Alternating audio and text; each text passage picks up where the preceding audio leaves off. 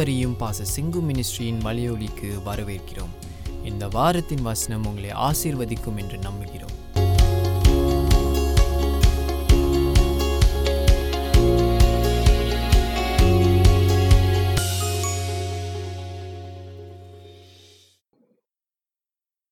இவைகள் என்ன கொ- கொடுக்கப்பட்டிருக்கு? ஐசையா புஸ்தகம் ஏழு எட்டு ஒன்பது இந்த மூன்று அதிகாரங்களில் பிள்ளைகளுடைய ராஜ்யம் அப்படின்னு நீங்க வச்சுக்கலாம். ஏனென்றால் ஒரு கன்னிகை கர்ப்பவதியாகி குமாரனை பெறுவாள். அவளுக்கு இம்மானுவேல் என்று பெயரிடுவார்கள் என்று அந்த காலத்து சூழ்நிலைக்கும் பிற்கால சூழ்நிலைக்குமாக ஐ- பேச போறார். திருக்க சொல்றார் அப்ப அது இயேசு கிறிஸ்துக்குள்ள பூரணமா நிறைவேறுது அப்படின்னு பார்த்தோம். அதே நேரத்தில் ஏசியாவுக்கும் ரெண்டு பிள்ளைகள். அந்த பிள்ளைகளும் தீர்க்க தரிசன வார்த்தைகள் கொண்ட பிள்ளைகள் என்று பார்க்கிறோம். நான் ஒன்பதாவது அதிகாரத்தில் நமக்கு ஒரு குமாரன் கொடுக்கப்பட்டார் என்கிற கிறிஸ்மஸ் வசனம் ஒம்பது ஆறு. அதையும் நாம் பார்த்தோம். ஒரு shall will be given to us and அவருடைய பேர் அவர் ராஜரிகம் அவருடைய தோளின் மேல் இருக்கும். அவருடைய பேர் wonderful counsellor mighty God everlasting father prince of peace என்றெல்லாம் இருக்கிறது. இதெல்லாம் போன தடவை நம்ம பார்த்தோம். தென் இன்னொன்றை பார்க்கிறோம். கர்த்தர் ஏசியா மூலியமாக யூதா யூத ராஜாவுக்கு ஒரு வார்னிங் கொடுக்குறாரு. நீனே ஒரு அடையாளத்தை கேள் அப்படிங்கிறார். காரணம் வந்து இந்த உறுதியை நான் தருகிறேன். என்னவென்றால் இஸ்ரேல் நாடும் அந்த நேரத்தில் சிரியா சிரியா நாடும் சேர்ந்து யூத நாட்டை படையெடுத்து வர்றாங்க. அப்போ அந்த நேரத்தில் தான் ஆகாஷ் ராஜா பயப்படுறான். அந்த ஆகாஷ் ராஜா கிட்ட ஐசா எப்போ என்ன சொல்றாரு? ஒரு அடையாளத்துக்கு அப்படின்னு சொல்றாரு. ஸோ இந்த காரியங்களை போன தடவை பார்த்தோம். ஸோ இந்த the video is still on the YouTube அதை பார்க்காதவங்க இது வரைக்கும் கேட்காதவங்க தயவு செய்து போய் கேளுங்க. அப்பதான் இதை நீங்கள் ஃபாலோ பண்ண முடியும். அப்படி நீங்கள் அதை கேட்கணும்னு பார்க்கணுன்னா கூட இன்னைக்கு சொல்ல போகிற காரியங்கள் உங்களுக்கு உதவியாக இருக்கும். அப்பயும் நீங்கள் ஸ்டூ கேன் ஃபாலோ நீங்கள் அப்பயும் இதை ஃபாலோ பண்ண முடியும் என்று நான் சொல்லுகிறேன். ஸோ அடுத்ததாக ஏசியா தீர்க்கதரிசி. இன்னைக்கு நம்ம பத்தாம் அதிகாரம் பதினோராம் அதிகாரத்தையும் போன தடவை பார்த்தோம்.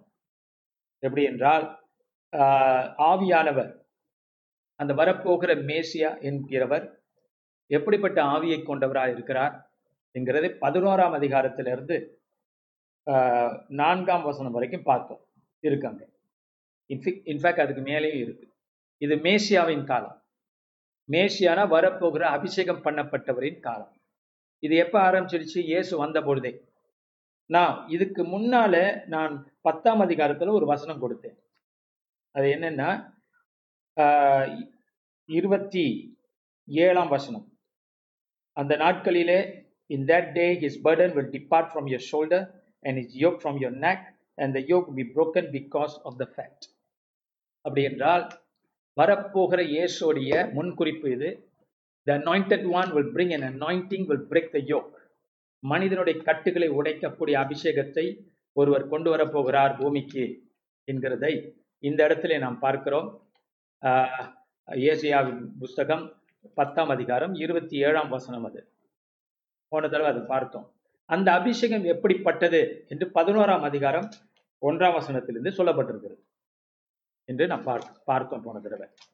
So very good this is way we stopped last week போன வாரம் இந்த பகுதிகளிலே இதெல்லாம் நம்ம பார்த்துட்டோம். நாம் அடுத்ததாக நம்ம பன்னெண்டுலேருந்து நாம் ஆல் த வே இருபத்தி ஆஹ், இருபத்தி நாலு வரைக்கும். இருபத்தி நாலு வரைக்கும். அப்படின்னா பன்னெண்டுலேருந்து இருபத்தி ஆஹ், பன்னெண்டு ஒரு பாடல் பன்னெண்டுலேருந்து இருபத்தி நாலு வரைக்கும் தேவனுடைய தண்டனைகளை பார்க்கலாம். கர்த்த இந்த நாடுகளுக்கு கொடுக்கக்கூடிய தண்டனைகளை பார்க்கலாம். இப்போ பன்னெண்டுல இருந்து நம்ம முதல் ஆரம்பிப்போம். You will say in that day I will give thanks to you Lord ஒரு நல்ல ஒரு பாடல் மாதிரி ஏசியா எழுதியிருக்கிறார் பன்னெண்டுல. ஸோ வரப்போற மேசியா குறித்து சந்தோஷம் அவருக்கு. ஆவியானவர் இந்த பாட்டை கொடுக்கிறார். அக்காலத்திலே நீ சொல்வது கர்த்தாவை நான் உம்மை துதிப்பேன். நீர் என்மேல் கோபமாய் இருந்தீர். ஆனாலும் உம்முடைய கோபம் நீங்கிற்று. நீர் என்னை தேற்றுகிறீர். இப்போ கூட நம்ம அந்த பாட்டை பாட முடியும். காரணம் என்னென்ன? ஆண்டவர் நம் நம்ம நம் மேல இருந்த கோபங்கள்லாம் ஆண்டவருக்கு நம்ம மேல இருந்த கோபங்கள்லாம் போச்சு. நாம் மன்னிக்கப்பட்டிருக்கிறோம். சிலுவையின் மூலமாக. அதை இந்த ச- இந்த பாடல்கள் நமக்கு பொருத்தமாக இருக்கிறது இந்த காலத்துக்கும். இதோ தேவனே என் ரட்சிப்பு நான் பயப்படாமல் நம்பிக்கையாக இருப்பேன் தேவனே என்னுடைய விடுதலை தேவனே என்னுடைய ரட்சிப்பு ஸோ அதனால் நாம் இந்த நாளில் ரட்சிப்பை பெற்றுக்கொண்டிருக்கிறோம். அடுத்தது மூன்றாம் வசனம் நீங்கள் ரட்சிப்பின் ஊற்றுகளிலிருந்து மகிழ்ச்சியோட தண்ணீர் கொண்டு கொள்வீர்கள். ஸோ ஏசியா வந்து ரட்சிப்பை வந்து தண்ணீர் மொண்டு கொள்கிறது போல நாம் மொண்டு கொள்ளலாம் என்று சொல்லுகிறார். ஊற்றுகளிலிருந்து. அப்ப இது ஒரு வற்றாத ஜீவ நதி ரட்சிப்பு என்பது. அப்ப தேவன் நம்மை ரட்சகர் கர்த்தரை நம்ம ரட்சகர் சொன்னோம்னா அது வற்றாத ஜீவ ஊற்று. முடிவில்லை. தொடர்ந்து அவர்கிட்ட போய் நீங்கள் அவரிடத்திலிருந்து ரட்சிப்பை பெற்றுக்கொண்டே இருக்கலாம். ரட்சிப்புங்கிற ஜீவ ஊற்றுக்கு முடிவில்லை. It can be overflowing it can be abundance இது அதிகமாய் தேவன் கொடுக்கிற ஒரு ஊற்று தண்ணீர். ஊற்று தண்ணீர். அதனால தான் நம்ம பாடுறோம் ஊற்று தண்ணீரே எந்தன் ஜீவ ஆவியே. தேவ ஆவியேன்னு பாடுறோம். அது போல இந்த ஊற்று என்பது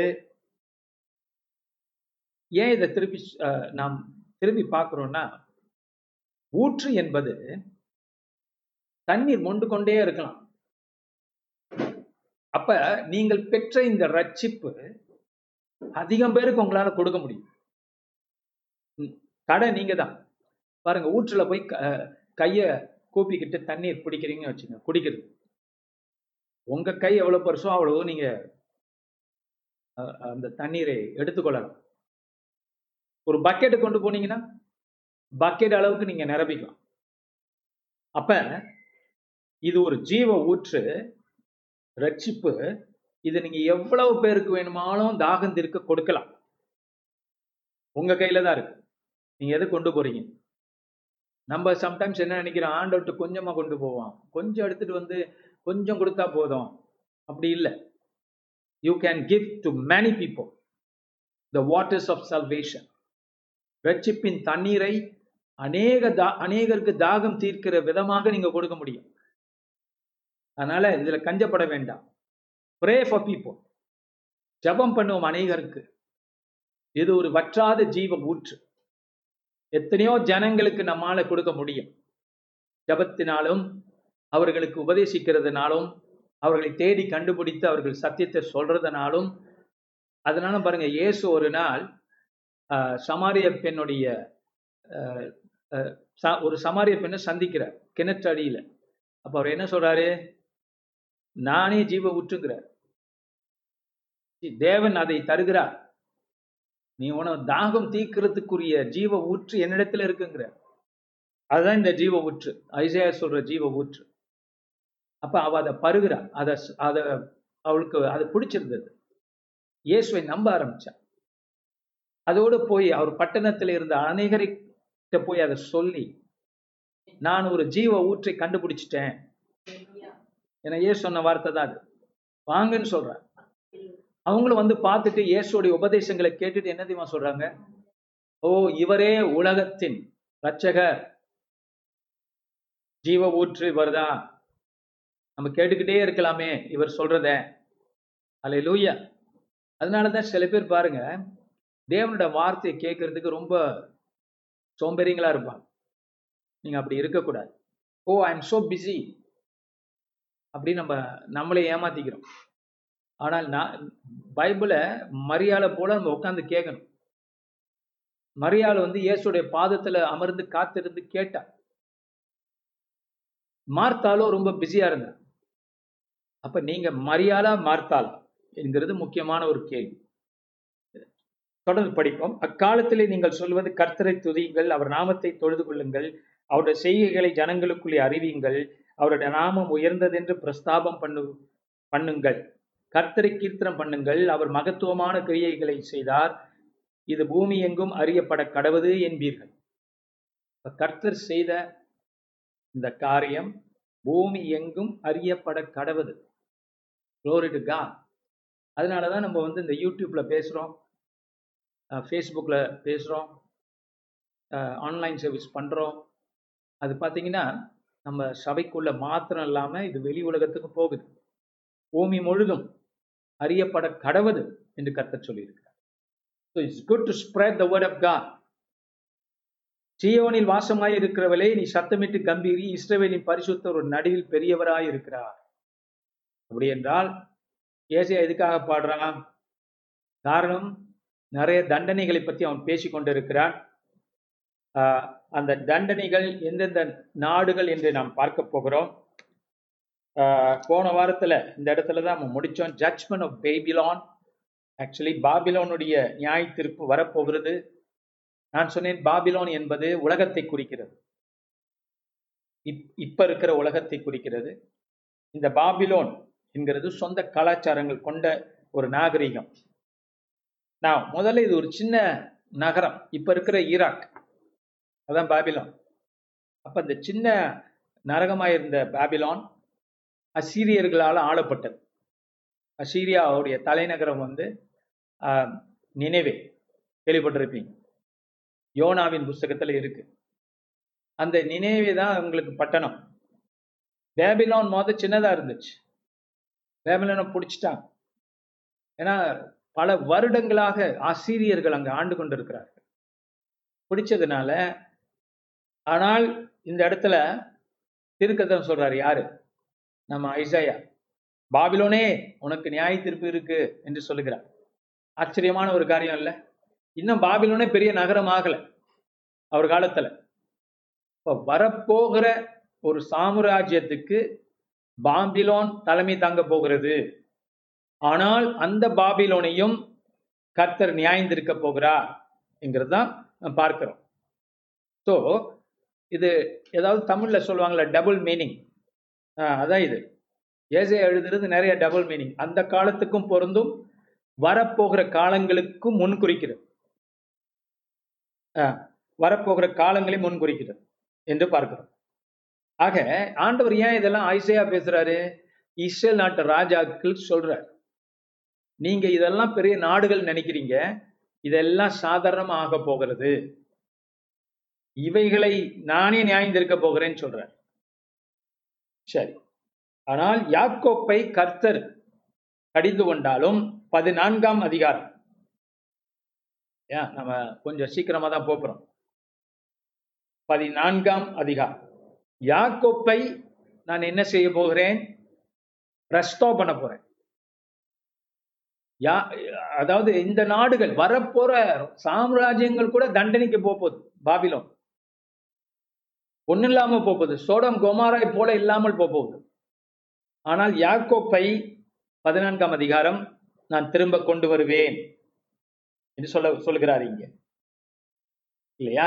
இஸ்ரவேல்ல மிச்சமா இருக்கிறவர்கள் அப்படின்னா ஆஹ், இஸ்ரேல் விழுவ போது அந்த இஸ்ரேலே மிச்சயமா இருக்கிற கூடியவர்கள் பாபிலோன்னு திருப்பி வர போறாங்கங்கிற பாபிலோன்னு இன்னும் உருவாக்கல அவர் காலத்துல. ஆனா பாபிலோன் உருவாகி ஆக்கிரமிச்சு அடிமைப்படுத்தி ஆனால் அது விழப்போகிறது அங்கிருந்து நான் உன் ஜனத்தை மறுபடியும் திரும்ப கொண்டு வர போறேன்னு ஆவியானவர் ஏகாக்கு சொல்றார். இதெல்லாம் இங்க பார்க்கணும். சரி தண்டிக்கப்படுற நாடுகள் எவ் என்னன்னு பார்த்துருவோம். ஒன்று நம்ம பாபிலோனை பார்த்தோம்னா அது பிற்காலத்துல வரப்போகுது. வரப்போற ஒரு நாடு உருவாக போகிற ஒரு சாம்ராஜ்யம். இந்த பன்னெண்டாம் ஆஹ் பதினான்காம் அதிகாரத்துல இன்னொரு சாம்ராஜ்யம் அசீரியா இன்னொரு சின்ன நாடு பிலிஸ்தா அப்புறம் பதினஞ்சாம் அதிகாரத்துல மோவாப் அஹ், ஆஹ், பதினேழாம் அதிகாரத்துல டமாஸ்கு அப்படின்னா Syria. Damascus is the capital of Damascus the capital of Syria Syria அப்புறம் பதினெட்டுல குஷ் குஷ் என்கிற ஆப்பிரிக்காவில் இருக்கக்கூடிய ஒரு சின்ன நாடு ஜனங்கள். அப்புறம் பார்க்குறோம் எகிப்து. எகிப்தும் என்ன பண்ண போகிறார்? ஆண்டவர் நியாயந்திருக்க போகிறார். இருபதாம் அதிகாரத்துல எகிப்தும் குஷும் இருபத்தி ஓராம் அதிகாரத்துல பாபிலோன் மறுபடியும் மாபிலோனுக்கு வருகிறார். இருபத்தி ரெண்டாம் அதிகாரத்துல ஜெருசலம். ஜெருசலம். இருபத்தி மூன்றாம் அதிகாரத்துல Tyre and Sidon. Tyre and Sidon தீரு தமிழ்ல சிடோன் இந்த இடங்களுக்கெல்லாம் இயேசு போவார் பிற்காலத்துல. தேர் அண்ட் சிடோன் தீரு சிடோன் அதுக்கப்புறம் இருபத்தி நான்காம் அதிகாரத்துல முழு உலகம்.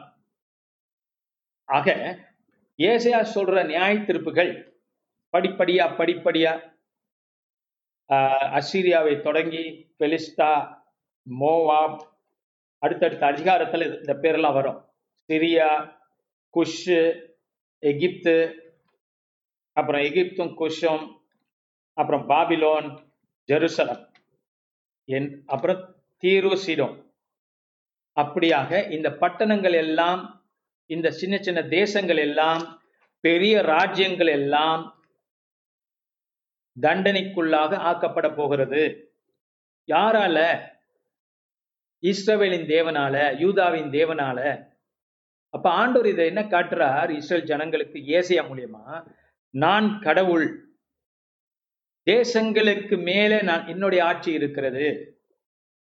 யூத ஜனமே நீ ஏன் இவர்களை நம்புற? உலகத்தின் சாம்ராஜ்யங்களை ஏன் நம்புறாய்? ஏன்னா அஹ், யூத ராஜா என்ன நினைக்கிறான்? இவங்கள யாராவது அதாவது அசிரியாவோட நம்ம வந்து ஒரு உடன் கூட்டணி அமைச்சிட்டா நம்ம சாம்ராஜ்யத்துக்கு நல்லது யூத குலத்துக்கு நல்லது தாவிதின் கோத்தரத்துக்கு நல்லது அப்படின்னு அவன் நினைக்கிறான். அப்புறம் இன்னொரு நாட்டு நாடு அவன் நினைக்கிறான். யாருன்னா எகிப்து. எகிப்தோட ஏன்னா எகிப்து கேட்குது வா கூட்டணி அமைச்சுக்கோன்னு. ஆனா எகிப்தை பற்றி ஆண்டவர் சொல்றார். எகிப்தியர்கள் எப்பொழுதுமே மந்திர தந்திரவாதிகள். அவர்கள் எகோவா மட்டும் நம்ப மாட்டாங்க. மற்ற காரியத்தையும் நம்புவாங்க. இஸ்ரவேலின் தேவனையும் தொழுது கொள்வாங்க கொஞ்சம். அப்போ அவங்க எந்த சமயத்தில் எதை கும்பிடுறது அப்படின்னு அவங்க பிளான் பண்ணி செய்கிறோம் அதனால் அவங்களோட மாயமாலத்துக்கு நீ பணிய வேண்டாம். அவங்க உதவி செஞ்சாலும் உனக்கு பிரயோஜனம் இல்லை. அப்போ மொத்தத்தில் தேவன் ஏசியா மூலியமாக இந்த அதிகாரங்கள் என்ன சொல்கிறார் இந்த தேசங்களை நீ நம்பாதே. என்னை நம்பு. இவர்களை உயர்த்துவதும் நான் இவர்களை வீழ்த்தப் போவதும் நான் என்று சொல்லுகிறார். ஏன் ஆண்டவர் உங்களை உயர்த்துறாரு தெரியுமா? அவ்வளவு கடவுளுக்கு விரோதமான இந்த நாடுகள் தேசங்கள் தப்பு செய்கின்றார்கள். அப்ப அந்த தப்பு அவர்கள் கூட செய்யும் போதுதான் உங்களுக்கு தண்டனை கொடு கொடுக்க போறார் ஆண்டவர். நியாயத்தின் பிரகாரம். அவங்க செய்கிற ஒரு பெரிய தப்பு என்னன்னா இஸ்ரேல் யூதாவுக்கு விரோதமா சூழ்ச்சி செய்கிறாங்க அதனால அவர்கள் தண்டிக்கப்பட போறாங்க. ஒண்ணு. அப்ப கடவுள் வந்து ஏசேட்ட என்ன சொல்றாரு? தீர்க்கதரிசிட்ட. அதாவது தீர்க்கதரிசி மூலமா யூத ராஜாவுக்கிட்டையும் யூத ஜனங்கள்கிட்டையும் இன்ஃபேக்ட் ஈவன் இஸ்ரேல் ஜனங்கள்கிட்டையும் என்ன சொல்றார்? இவர்களை பெரியால் ஆக்குறதே நான் தான் இவருடைய எதிர்காலத்தை நான் இப்பே சொல்றேன். பாபிலோன் ஒரு பெரிய பேரரசா மாறப்போகுது. அது சொன்ன யாரும் அந்த காலத்தை நம்பி இருக்க மாட்டாங்க. இல்லையா? இப்ப நம்ம சொல்றோம் ஒரு பேச்சுக்கு சொல்றோமே. ஜோகர் சுல்தா தான் மலேசியா ஆள போறேன்னா நம்ம யாராவது நம்புவாங்களா? அந்த மாதிரி. பேபிலோன் தான் உலகத்தை பாதி உலகத்தை ஆள போகுதுன்னு சொன்னா நம்புவாங்களா? நம்ப மாட்டாங்க. அப்போ ஒரு சின்ன ஒரு ஊர் தான் அது. ஆனா கர்த்தர் அதையும் முன்குறிக்கிறார். இதெல்லாம் நடக்க போது நீ எழுது ஆயிசாயா நடக்கிற காலங்களில் எடுத்து பார்த்தா ஆச்சரியப்பட போறான். இத இந்த கிழவர் அந்த காலத்துல எழுதி இருக்கிறாரு எழுது. ஏசியா எழுது. அப்படின்னா ஆண்டவர் இவனை பணிக்கிறார். இன்னொரு காரியத்தை என்ன சொல்றாரு? இப்படி இவங்க இந்த கூ- இந்த சரித்திரபூர்வமான இந்த நாடுகளை நான் உருவாக்கி ஆனால் அவர்கள் செய்த தவறுகளினாலே அவர்களை நான் அடிக்கப் போகிறேன் தண்டனைக்குள்ளாக்க போகிறேன். அதனால நீ ஏன் அவங்கள நம்பணும்? ஏன் அவங்க கூட்டணிகளை எதிர்பார்க்கணும்? தேவனோட நீ கூட்டணி இருந்த இருக்கலாமே. கடவுளோட கூட்டணி பண்ணலாமே. எதுக்கு இதுங்களோட தான் கூட்டணி பண்ணணும்னு ஆண்டவர் கேட்கிறார். ஓகே சோ இதுதான் சிம்பிள் லெசன் ஏன்னா இதெல்லாம் வந்து ஆஹ், யார் மேல நம்பிக்கை வைக்கணும்? அப்படிங்கிற பாடங்கள்.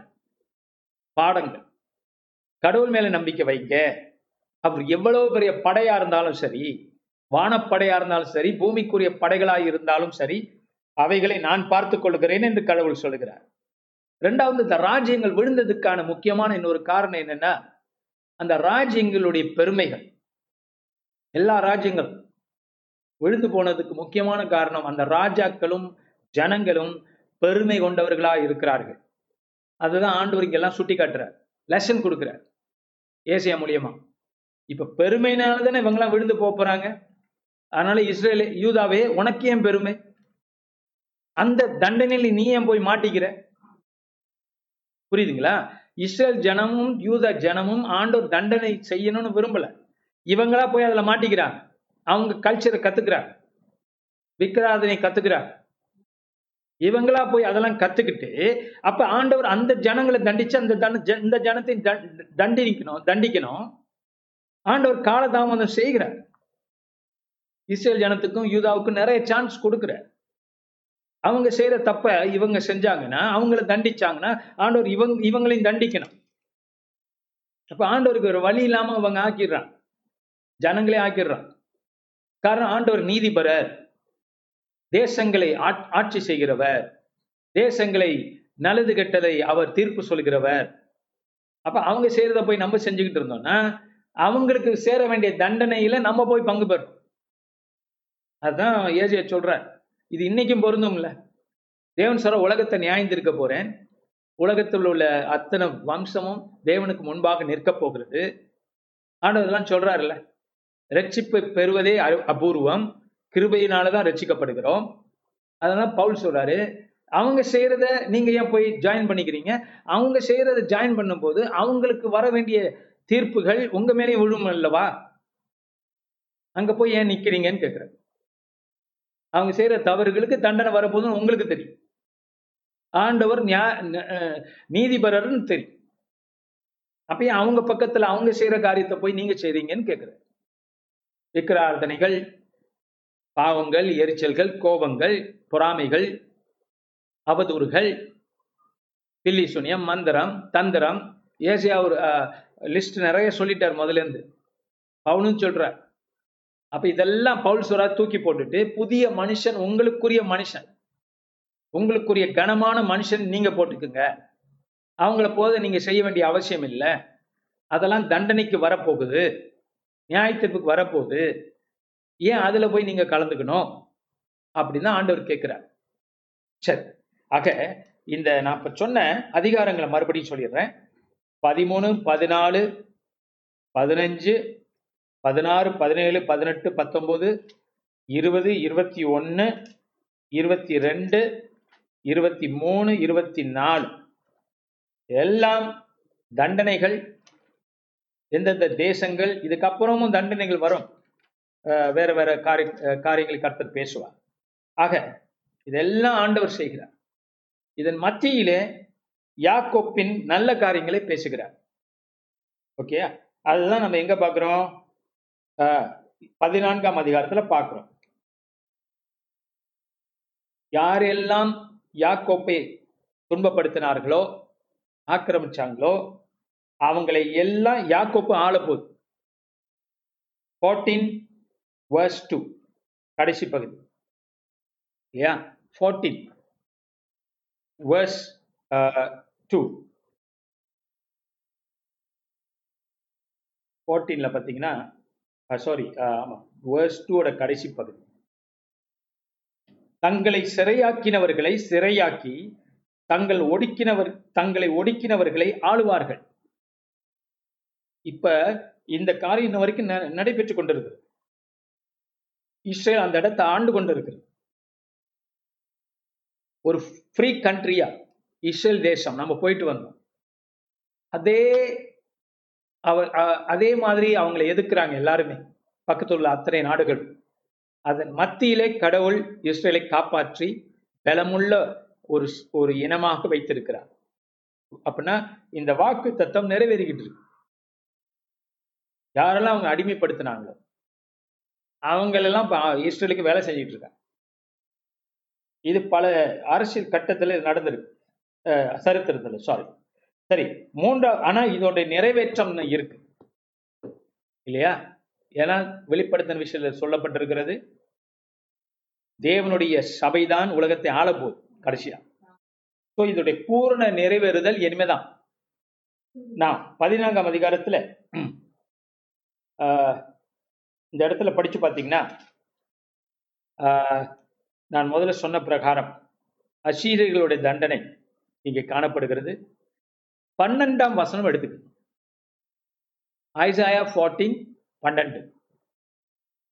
நான் தமிழில் நான் உங்களுக்கு அதை வாசிக்கிறேன். நான் இப்போ படிக்கிறது வந்து ஐசாயா பதினான்காம் அதிகாரம் பன்னிரெண்டாம் வசனம்.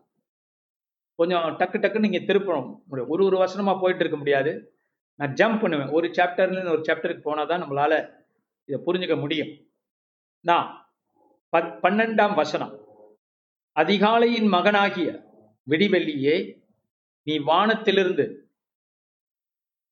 நீ ஆஹ், நீ வானத்திலிருந்து விழுந்தாயே இருக்கா? ஆ நீ வானத்திலிருந்து விழுந்தாயே. அப்புறம் என்ன இருக்கிறது? சிஸ்டர் அன்பரசி அதை படிங்களா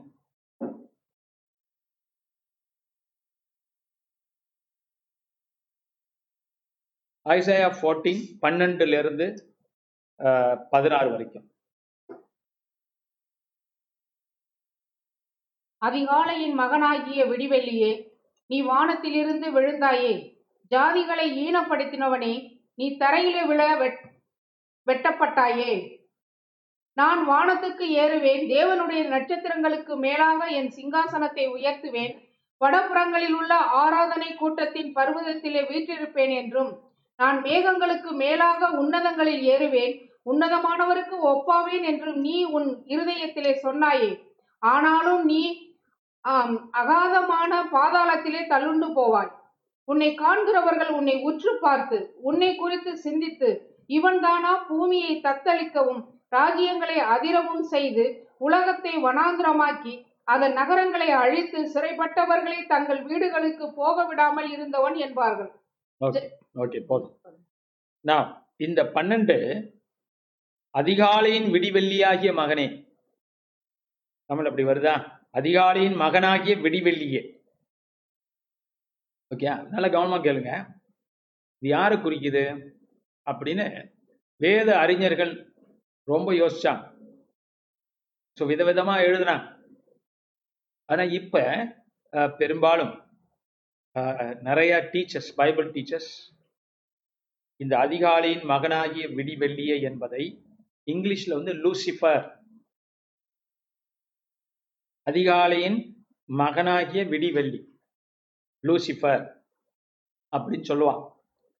இப்ப என்ன பிரச்சனைனா இதுல இப்போ இப்ப இருக்கிற அநேகர் கேரிஸ்மேட்டிக்காக இருக்கட்டும் இல்ல வேற மாதிரியான சபைகளா இருக்கட்டும் இது அதிகமா என்ன நினைப்பாங்கன்னா சாத்தான் லூசிபர்னா சாத்தான் அப்படின்னு நினைக்கிறவங்க உண்டு. ஆனா இதுல ஒரே ஒரு சின்ன ப்ராப்ளம் இத முத முதல்ல ஜான் மில்டன் அப்புறம் அப்படின்னு ஒரு இலக்கியவாதி. அவர் தான் பாரடைஸ் லாஸ் அப்படின்னு எழுதினவர். அவர் தான் இந்த இந்த வசனத்தை எடுத்து இந்த லூசிபர் சாத்தான்னு முத முத சொன்னவர். இலக்கியத்துக்காக அவர் எழுது ஒரு புக்கு எழுதுறதுக்காக. அப்போ அன்னையிலேருந்து இந்த பேர் வந்து சாத்தான்கிட்ட ஒட்டி ஒட்டிடுச்சு. ஒட்டிக்கு போச்சு. லூசிபர்னு சொல்ல ஆரம்பிச்சிட்டாங்க. அதுவும் இப்போ மூவி புக்ஸு ட்ரக்குல படம் எந்த படம் எடுத்தாலும் லூசிபர்னா யாரு? சாத்தான். பிசாசு. அதிகாலையின் விடிவெள்ளி. அதிகாலையின் மகனாகிய விடிவெள்ளி. காலையில பிறக்கிறவர் சரியா? ஆனால் வேறு சில வேத அறிஞர்கள் இது இல்லைன்னு சொல்றாங்க. லூசிஃபர் லூசிஃபருங்கிற பேரு அதிகாலையின் மகன் தான் விடிவெள்ளி தான் ஆனா ஒரு நட்சத்திரத்தை போய் காலையில உதிக்கிற நட்சத்திரத்தை நட்சத்திரத்தை போய் பளிச்சுன்னு வீசுகிற நட்சத்திரத்தை போய் எப்படி வந்து லூசிஃபர் அஹ், சாத்தான் சொல்ல முடியும்? அப்படிங்கிற கேள்வியெல்லாம் சில பேர் தர்க்கதி ரீதியாகவும் ஆஹ், இதோடைய ஓலைச்சுவடிகளை படிச்சவங்க இப்ரூவில் எப்படி இருக்கு கிரீக்கில் எப்படி இருக்குன்னு படிச்சவங்க சொல்றாங்க. ஸோ ஆக இது நமக்கு உங்களுக்கு இது இதை நீங்க கட்டாயம் எங்கேயாவது கேட்பீங்க படிப்பீங்க. எப்போதும் ஞாபகம் வச்சுக்கோங்க லூசிஃபர் வந்து இப்போ கம்ப்ளீட்லி அது அவன்தான். அப்படின்னு உயிர் தியாகம் செஞ்சு கூட சில பேர் நிற்பான் சாத்தான் தான் லூசிஃபர் ஆனா நமக்கு அதுல ஒரு டவுட் இருக்கணும். காரணம் எல்லா அறிஞர்களும் அதை ஏற்றுக்கொள்ளவில்லை. சரி அப்ப இது யாரு? என்று சொல்லப்பட்ட சொல்லும் படிக்கும்போது இது சில பேர் அந்த டெஃபினெட்லி அந்த காலத்துல இது நிறைவேறு அது ஒருவேளை சில பேர் சொல்றாங்க அசிரியாவுடைய ராஜாவா இருக்கலாம். சார்கோன்னு ஒரு ராஜா இருந்தான். அவன் தன்னை ரொம்ப பெருமையா நினைச்சுக்கிட்டான். அவனை ஆண்டவர் சொல்றாரு என கீழே படிச்சு போனீங்கன்னா படிச்சுட்டு போனீங்கன்னா பதினாறுக்கு அப்புறம் படிச்சீங்கன்னா இவன் நிச்சயம் ஒரு மனுஷ பிறவியா தான் இருக்கணும்னு நமக்கு தெரியுது ஆரம்பத்துல படிக்கும்போது அவன் ஒரு வித்தியாசமான பிறவியா இருக்கலாம் படைப்பா இருக்கலாம் நம்ம யோசிக்கலாம். அதனாலதான் லூசிபர்னு சாத்தான்னு கனெக்ட் பண்ணி விட்டான். இப்ப நம்மளுக்கு மைண்ட்ல அது ஏறிச்சு நான் புதுசா ரசிக்கப்பட்டதுல இருந்து ஒரு பாசராய் இன்ன வரைக்கும் இது மைண்ட்ல ஏறிடுச்சு. லூசிபர்னா சாத்தான். இப்ப நமக்கே அது கஷ்டம். அதை மாத்துறது. ஆனா இங்கே பாருங்க கீழே படிச்சு பாத்தீங்கன்னா உன்னை காண்கிறவர்கள் உன்னை உற்று பார்த்து உன்னை குறித்து சிந்தித்து இவன் தானா பூமியை தத்தளிக்கவும் ராஜ்யங்களை அதிரவும் செய்து உலகத்தை வனாந்தரமாக்கி அதன் நகரங்களை அழித்து சிறைப்பட்டவர்களை தங்கள் வீடுகளுக்கு போக விடாமல் இருந்தவன். பா- இந்த பாட்டுல படிக்கும் போதே தெரியுது. இந்த தீர்க்க தரிசனம் ஒரு உலக ராஜாவை சுட்டுகிறது என்று. ஏன்னா என்ன சொல்லுது? உலகத்தை வனாந்தரம் ஆக்கி இருக்கிறான். நகரங்களை அழிச்சிருக்கிறான். வீடுகளை வீட்டுக்கு போகாம ம- மக்களை சிறப்பிடிச்சிருக்கான் இதெல்லாம் மனுஷன் செய்யற காரியம். என்று நமக்கு புரியுது ஆனால் ஆண்டவர் என்ன சொல்றார்? நீ இதெல்லாம் செஞ்சிருக்கிற. அந்த ராஜான்னு வச்சுக்கோ முதல்ல. அந்த காலத்தில் ஒரு ராஜா சர்கோன் அவன் வந்து அசிரிய நாட்டோடைய அப்புறம் நிறைய அசிரிய நாட்டுக்கு நிறைய ராஜா. அதில் ஒரு கடைசி ராஜாக்கள்ல ஒருத்தன். ஷார்கோன். அவன் ரொம்ப பெருமை பிடிச்சவனா இருந்தான். அகங்காரம் கொண்டவனா இருந்தான். இன்ஃபேக்ட் அவன் இஸ்ரேவேலின் தேவனி. சாரி சோதித்தவனா இருக்கிறான். உங்க ராஜா உங்க தேவன் என்ன பண்ண முடியும்னு கேக்குறான். அப்ப பெரும்பாலும் அவனதான் இருக்கும் அந்த காலத்துக்கு நான் சொன்னேன் டபுள் மீனிங் இருக்கும்ல. ஆ இப்ப இதோடைய டபுள் மீனிங் என்ன அடுத்த மீனிங் என்னன்னா வருங்காலத்துடைய சக்திகள் அப்படிங்கிற மாதிரி நம்ம அதை படிக்கிறோம். சரி அப்ப சாந்தானுக்கு இது கொஞ்சம் பொருந்தது தான் நம்ம இல்லைன்னு சொல்லல. ஏன்னா ஆண்டவர் அவனை அழிக்க போறார். என்று அடுத்தடுத்த வசனங்களை நம்ம பார்க்கும்போது தெரியுது சரி ஜஸ்ட் நோட் தட் இது நீங்க ஏன்னா ஐசா படிச்சோம். ஐசால சாத்தானை பத்தி இருக்கு. பாஸ்தர் ஏன் சொல்லி கொடுக்கல அப்படின்னு நினைச்சிடக்கூடாது ஃபார்ட்டீன்ல இருக்கு. சரியா? எல்லாரும் நம்புறது போல நீங்க எடுத்துக்கலாம். அது சாத்தான் தான் லூசிபர் அப்படின்னு நீங்க எடுத்துக்கலாம். ஆனா அதுல சில தேவ வேத அறிஞர்களுக்கு டவுட் இருக்கு. இது சாத்தான குறிக்குதா? ஒரு சில வேத அறிஞர்கள் இந்த ஃபர்ஸ்ட் பார்ட் ஆ இத வந்து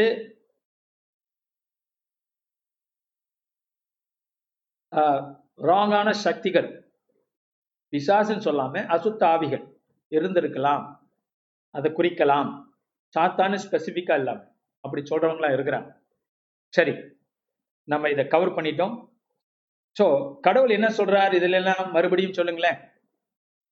இந்த தண்டனைகள் மூலியமாக அடுத்தது பார்க்குறோம் அசீரியா பிலிஸ்தா பிலிஸ்தியா. பாருங்க அசீரியாவோட படிப்போம் இது இதில் தான் இதை நான் போன வாரம் டச் பண்ண நினைக்கிறேன். The Lord of house has sworn as I plan so so it be as I purpose so so it it இருபத்தி நான்காம் வசனத்தை நான் உங்களுக்கு வாசிக்கிறேன் தமிழில். இருபத்தி நாலு பதினாலு இருபத்தி நாலு என்ன சொல்லுதுன்னா நான் நினைத்திருக்கிறபடியே நடக்கும். நான் நிர்ணயித்தபடியே நிலை நிற்கும். என்று சேனைகளின் கர்த்தர் ஆணையிட்டு சொன்னார். இதை அண்டர்லைன் பண்ணிக்கணும் நான் நினைக்கிறபடியே நடக்கும் நான் நிர்ணயித்தபடியே நிலை நிற்கும் ஏன் இதை சொல்றாருன்னா இஸ்ரவேலின் கடவுள் உண்மையான கடவுள் அவர் நினைச்சத நடத்துவார் நிர்ணயித்ததை நிலை நிற்க பண்ணுவார். அதான் டிஃபரன்ஸ் இப்ப அந்த ராஜ்யங்களுடைய கடவுள்களுக்கு இந்த மாதிரியான திட்டமிடுதல் இல்லை. என்ன நோக்கம் தெரியல. அப்ப இந்த நாடுகள் எல்லாம் பல தெய்வங்களை கும்பிட்டுக்கிட்டு இருக்கான் ஆனா அந்த தெய்வங்களுக்கு என்ன இல்ல?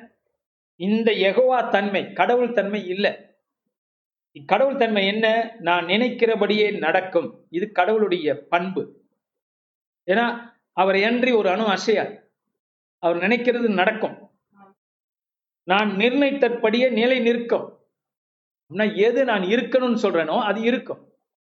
எது நான் இருக்கக்கூடாதுன்னு சொல்றேனோ அது இருக்காது. இப்ப இது கடவுளுடைய பண்பு முத முழு முதற் கடவுளுடைய பண்பு. இந்த ராஜ்யங்களுடைய கடவுள்கள் எல்லாம் கட- கடவுள்கள் எல்லாம் இந்த மாதிரி இல்லை. அவங்க என்ன ஆள்றாங்க? எதுக்காக ஆள்றாங்க? திட்டம் திட்டம் கிடையாது. அந்த ராஜ்யம் எழுந்திருக்குது விழுந்து போகும் ஏன்னா கண்ட்ரோல் பண்றது அந்த தெய்வங்கள் அல்ல. இதெல்லாம் க- ஒரு அர்த்தம் கொடுக்கக்கூடியவர் யூதாவின் தேவன். கடவுள் தான் ஏசியாவின் கடவுள் தான் காரணம் கொடுக்கிறார். இந்த ராஜ்யம் ஏன் எழுந்துருச்சு? ஏன் வீணா போனுச்சு ஏன் தண்டிக்கப்பட்டுச்சு? அப்படின்னு காரணங்கள் இங்கே கொடுக்கப்படுகிறது. ஒவ்வொரு ராஜ்யத்துக்கும். ஆனா அவங்க க- அவங்க கலாச்சாரத்துல அவங்க நாடுகள்ல அவங்களுக்கு தெரியாது. ஏன் இதெல்லாம் நடக்குதுன்னு தெரியாது. இப்ப பாருங்க ஒரு உதாரணத்துக்கு சொல்லு ரெண்டாயிரம் வருஷத்துக்கு முன்பாக ரோம சாம்ராஜ்யம் இஸ்ரேலை ஆண்டு ஆண்டு கொண்டிருந்தது. அப்பதான் இயேசு பிறந்தார். அப்ப இயேசு அஹ், பிறந்தபோது அவர் குழந்தையா இருந்த போது அவரும் அவருடைய அஹ், பெற்றோர்களும் அவரை சுமந்து எங்க போனாங்க? எகிப்துக்கு போக வேண்டிய நிலைமையாச்சு. சொந்த நாட்டை விட்டு அவர்கள் போகிறார்கள். அது கரெக்ட் இல்லையே? அப்படி இருந்திருக்க கூடாதே காரணம் என்ன? இஸ்ரேல் அடிமைப்பட்டு கிடந்தது. அடிமைப்பட்டிருக்க கூடாது இப்ப சரித்திரம் என்ன சொல்லுது? ரோம சாம்ராஜ்யம் ரொம்ப பெருசு ரொம்ப பவர்ஃபுல்லு அதனாலதான் ஆண்டுச்சு. இல்லையே. இயேசு வந்து சொல்றாரு ஏன் இப்படிப்பட்ட நிலைமை இஸ்ரேலுக்கு? காரணம் அவர்கள் தங்கள் தெய்வத்தை அவர்கள் சரியாத முறையிலே அறியவில்லை. இந்த ஆலயத்தை எடுத்து போடுங்கள் மூன்றாம் நாள் உயிரோடு எழுப்புன்னு சொன்னார். காரணம் என்ன? அவங்களுக்கு தேவனுடைய ரகசியங்கள் தெரியல அது நிலைத்திருக்கல. அவங்க குழம்பிட்டாங்க. ஆக அவங்க நினைச்சிட்டாங்க ரோமர்கள் பெரிய ஆட்கள் அதனால நம்ம ஆண்டுகிட்டு இருக்கிறாங்க. இல்ல கடவுள் அனுமதிக்காவிட்டால் ரோமர்கள் அங்க ஆண்டு கொண்டு இருக்க முடியாது. அதுதான் ஏசியாவும் சொல்ற இஸ்ரேல் நாடு ஏன் அடிமைப்பட்டு போகிறது? அப்படிங்கிற கேள்விதான். அப்ப தேவனுக்கு தான் நினைக்கிறபடி செய்யக்கூடிய முடியும். உலகத்தை பார்க்கிறவங்களுக்கு அது விளங்காது. அதுதான் இங்க பார்க்கிறோம். இது அண்டர்லைன் பண்ணிக்கிங்க. முக்கியமான ஒரு வசனம் அது. ஆஹ், ஏசியாவுடைய புஸ்தகத்தையுடைய விளக்கம் அதுல இருக்கு. அதில் தொடர்ந்து படிச்சீங்கன்னா இருபத்தி அஞ்சு ஆறு இருபத்தி ஆறு இருபத்தி ஏழு எல்லாம் மறுபடியும் அது சொல்லப்படுகிறது. சேனைகளின் கர்த்தர் அவர் திட்டமிட்டால் அது நடக்கும். என்று இருபத்தி ஏழாம் வசனம் சொல்லுது பாருங்க. சேனைகளின் கர்த்தர் இப்படி நிர்ணயித்திருக்கிறார். யார் அதை வியர்த்தமாக்குவான்? அவருடைய கை நீட்டப்பட்டிருக்கிறது. யார் அதை திருப்புவான்? அழலூயா அப்ப இந்த இருபத்தி நாலுல இருபத்தி ஏழு வரைக்கும் கர்த்தர் என்ன சொல்லுகிறார்? அவருடைய யோசனைகளை சொல்லுகிறார். அவருடைய திட்டங்களை சொல்லுகிறார். அது எந்த மனுஷனாலும் எந்த ராஜ்யத்தினாலும் அது இல்லாமல் ஆக முடியாது. அப்படின்னு யார் சொல்றா? சேனைகளின் கர்த்தர். அதை நீங்க குறிச்சுக்கங்க. சேனைகளின் கர்த்தர். அப்ப சேனைகள் எங்க இருக்கிறது? ஆண்டவருக்கு பரலோகத்தில். அப்ப பரலோகத்தில் இருக்கிற தேவ சேனைகளை வைத்துத்தான் தேவன் பூமியை தன் திட்டங்களை நிறைவேற்றுகிறார். இப்ப லிங்க் புரியுதா? அப்ப தேவத்தூர்கள் அதனாலதான் பூமிக்கு வராங்க. அவர் திட்டங்களை நிறைவேற்றுறாங்க. தேசங்களை அவர்கள் அவங்க வந்து நடத்துறாங்க. இப்ப ஏசியா புஸ்தகத்துல முப்பத்தி ஒன்பதாம் அதிகாரத்துல பார்க்க போறோம். எப்படி தேவதூதர்கள் வந்து எதிரிகளை வெட்டி ஒரே நாள்ல முடிப்பாங்க. அப்ப கர்த்தர் பூமிக்குரிய ராஜ்யங்களுடைய காரியங்களை அவர் சேனைகளை கொண்டு அவர் செய்கிறார். ஆட்சி புரிகிறார். அதான் சேனைகளின் கர்த்தர் என்று மறுபடியும் மறுபடியும் ஏசியா சொல்லிக்கிட்டே இருக்கிறார். சேனைகளின் கர்த்தர். சேனைன்னு என்ன? பரமசேனை. பரமசேனை. பரலோகத்தில் இருக்கிற சேனைகள். ஆண்டோருக்கு பரலோகத்தில் ஆமி இருக்கு. பெரிய தேவதூர்களாம் படைக்கப்பட்டவைகளாம் வைத்துக்கொண்டு தேவன் ஆட்சி செய்கிறார். அப்ப அதுதான் இங்க பார்க்கிறோம். சரி அடுத்ததாக ஆஹ், பதினான்குல நாம் பார்த்தோம் பெலிஸ்தியா ஆஹ், ராஜ்யம். பதினஞ்சுல மோவாபியர்களுடைய ராஜ்யம் என்று பார்க்கிறோம். இதையெல்லாம் தேவன் ஆஹ், படிச்சு பாருங்க வீட்டுல தண்டனைக்குள் உட்படுத்துறார். சரி அதுல கீழே போனோம்னா பதினாறாம் அதிகாரம் வந்துச்சு.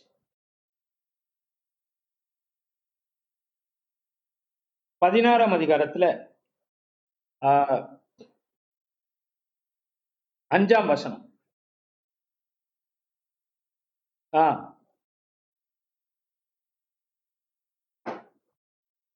அஞ்சாம் வசனம். பதினஞ்சாம் அதிகாரத்துல அஞ்சாம் வசனம். கிருபையினாலே சிங்காசனம் ஸ்தாபிக்கப்படும். நியாயம் விசாரித்து துரிதமாய் நீதி செய்கிற ஒருவர் அதின் மேல் தாவீதின் கூடாரத்திலே நியாயாதிபதியாய் உண்மையோடு வீற்றிருப்பார். பாருங்க அதுல தாவிதின் என்னவா? தாவிதின் இங்கிலீஷ்ல வந்து டென்ட். கூடாரம். கூடாரத்திலே. அப்ப தாவிதின் கூடாரத்துல தான் என்ன நிர்ணயிக்கப்பட போது ஆண்டவர் நியாயாதிபதி. அவருடைய ஆட்சி அவருடைய சிங்காசனம். அப்ப இந்த அஞ்சு ஆறை நோட் பண்ணிக்கங்க. அஞ்சு எஸ்பெஷலி இங்கிலீஷ்ல வந்து throne will be established in steadfast love ஒரு அருமையான வசனம் அது. இதை நீங்க நோட் பண்ணிக்கணும். நான் அதிகாரத்தையும் வசனத்தையும் சொல்லுகிறேன். பதினஞ்சாம் அதிகாரம் சாரி பதினாறாம் அதிகாரம் அஞ்சாம் வசனம். Sixteen verse five sixteen verse five என்ன போட்டிருக்கு பாத்தீங்களா அதை திருப்பி படிங்க. கிருபையினாலே சிங்காசனம் ஸ்தாபிக்கப்படும். நிப்பாட்டு கிருபையினாலே சிங்காசனம் ஸ்தாபிக்கப்படும். கிருபையினால். வரப்போகிற கிருபையை கிருபையின் வார்த்தையை கிருபை தான் ஆளப்போகுது என்பதை ஏசையா முன்குறிக்கிறார். கிருபையினால தான் அப்படின்னா இஸ்ரேல் நாடு யூத நாட்டுக்கு அது சொந்தமல்ல. உரிமை அல்ல. அவங்க அதுக்கு டிசர்வ் இல்லை. தகுதி இல்லை. அதானே கிருபை. அப்ப கிருபையினால தான் சிங்காசனம் ஸ்தாபிக்கப்படும். அப்படின்னா கடவுளே செய்கிற காரியம் தான் கிருபை. மனிதன் ஈடுபடுகிற காரியம் அல்ல கடவுளே தன் அவள் அவர் செய்கிற காரியம் தான் கிருபை ஸோ அதனால தான் பவுல் சொல்கிறார் கிருபையினாலே விசுவாசத்தை கொண்டு மீட்கப்பட்டீர்கள் ரட்சிக்கப்பட்டீர்கள் அல்லேலூயா. இப்ப கிருபை தான் ஆளப்போகுது கிருபையினாலே சிங்காசனம் ஸ்தாபிக்கப்படும். கிருபையினாலே சிங்காசனம் ஆட்சி நடைபெறும் ஒரு மனிதனாலே வீழ்ச்சி வந்தது ஆடாம்னாலே. இன்னொரு மனிதனாலே கிருபையின் ஆட்சி நடைபெற போகிறது. அதை ஏசியா முன்குறிக்கிறார். கிருபையினாலே சிங்காசனம் ஸ்தாபிக்கப்படும்.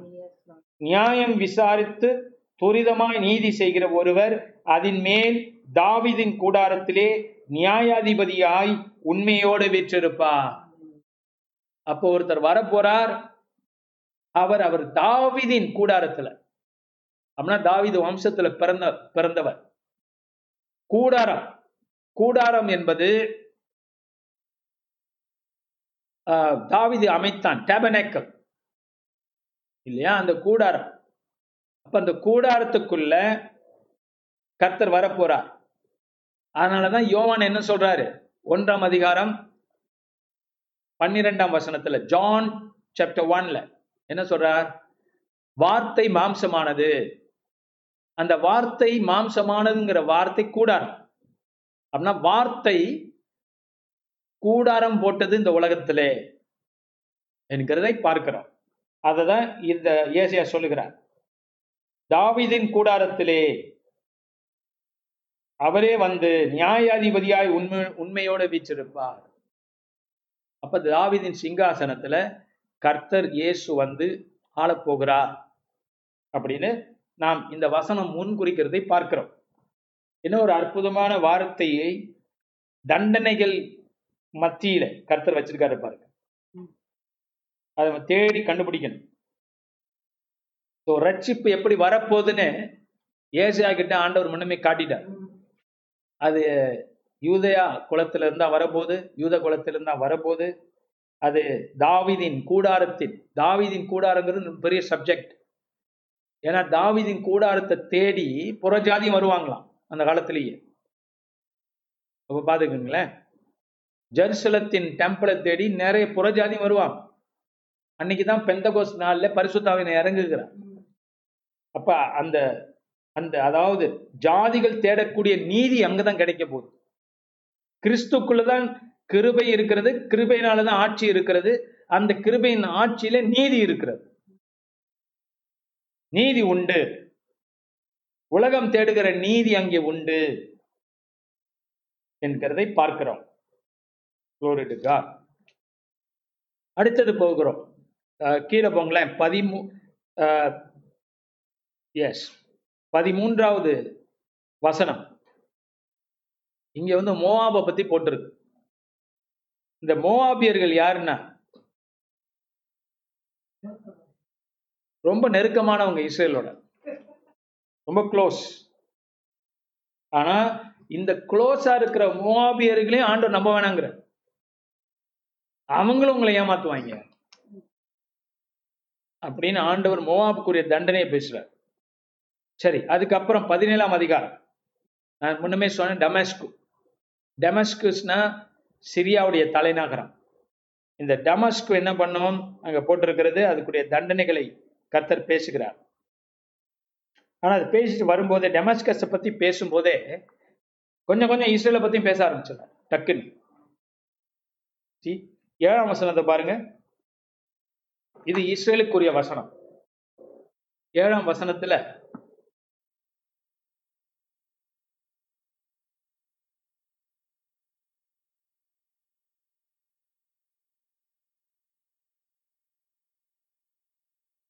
அக்காலத்திலே மனுஷன் தன் கைகளின் கிரியையாகிய பீடங்களை நோக்காமலும் தன் விரல்கள் உண்டு பண்ணின தோப்பு விக்கிரகங்களை சிலைகளையும் நோக்காமலும் தன்னை உண்டாக்கினவரையே நோக்குவான்.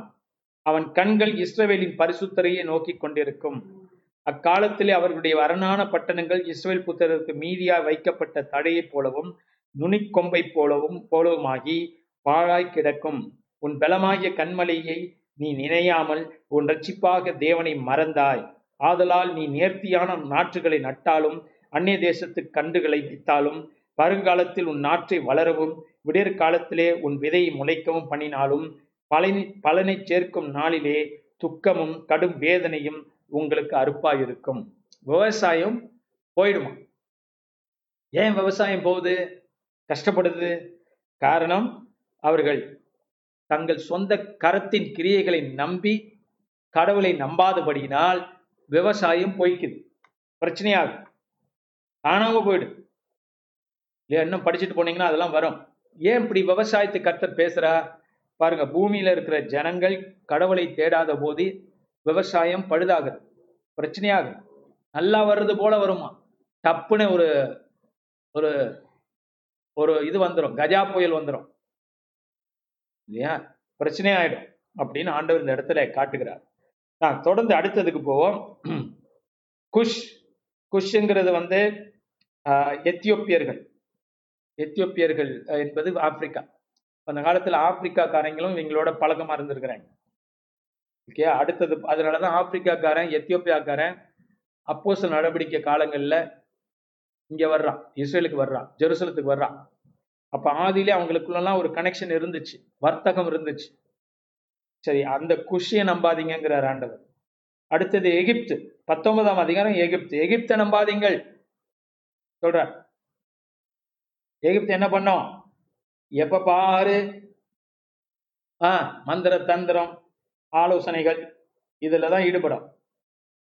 அப்ப ரொம்ப பேர் அதுக்கு பயந்துருவான் ஏன்னா அவங்க வச்சிருக்கிற அந்த மம் அந்த ம- இதெல்லாம் பாருங்களேன். பிரமிட்ஸு அவங்க வச்சிருக்கிற மம்மி இதெல்லாம் வச்சு ஆளுங்களை பயமுறுத்திக்கிட்டு இருப்பாங்க. அந்த காலத்துக்கு அதான் பண்ணியிருக்கிறாங்க. இப்பயும் அதான் பண்ணுறாங்க இந்த மம்மியை வச்சுக்கிறது செத்து போன பணங்களை வச்சிருக்கிறது உள்ள வச்சுட்டு ஆளுங்களை அது ஒரு மதம். அதை வந்து பயமுறுத்துறது ஆளுங்களை வச்சுக்கிட்டு. இப்போ ஆண்டவர் அதை சொல்கிறார் இங்கெல்லாம். ஆ? இவங்களுக்கு வந்து நிறைய கன்ஃபியூஷன் இருக்குமா? அவங்க உண்மையான கடவுள் யாருன்னு அவங்களுக்கே தெரியாது. அப்படி ஒரு ஸ்பிரிட் ஆஃப் கன்ஃபியூஷன் அவங்களுக்குள்ள எப்போதும் இருக்குமா? அப்போ குடிச்சவங்களை போல அவங்க சுற்றிக்கிட்டு இருப்பாங்க. அந்த காலத்துல பாருங்க எகிப்து வந்து நல்ல செழிப்பாகவும் இருந்திருக்கு. ஆண்டவர் ஆசிரிச்சிருக்கிறார் ஆனால் இந்த மாதிரி காரியங்கள் அவங்கள மறுபடியும் மறுபடியும் வந்து அவங்கள போதை கா உள்ளாக்கி அசுத்த ஆவிகளை அவங்க கூப்பிடுவாங்க செத்தவங்களை குறி கேட்பாங்க. அதானே இந்த மம்மி இந்த பிரமிட்லாம் கட்டி வச்சிருக்காங்க குறி கேட்கறது இதெல்லாம் பிசாசுடைய காரியம்.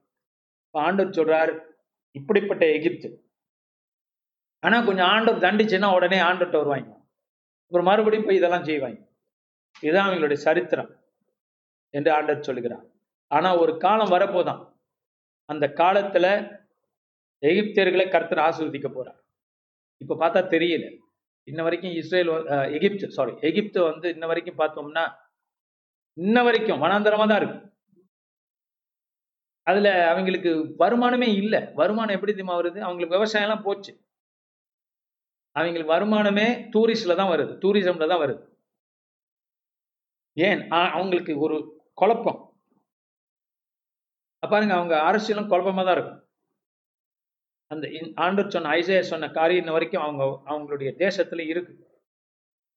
கர்த்தர் என்ன பண்ணுகிறார்? இவருடைய குழப்பத்துல வச்சிருக்கிறார். காரணம் இங்க தேவனுக்கிட்ட உண்மையா வரமாட்டேங்கிறாங்க.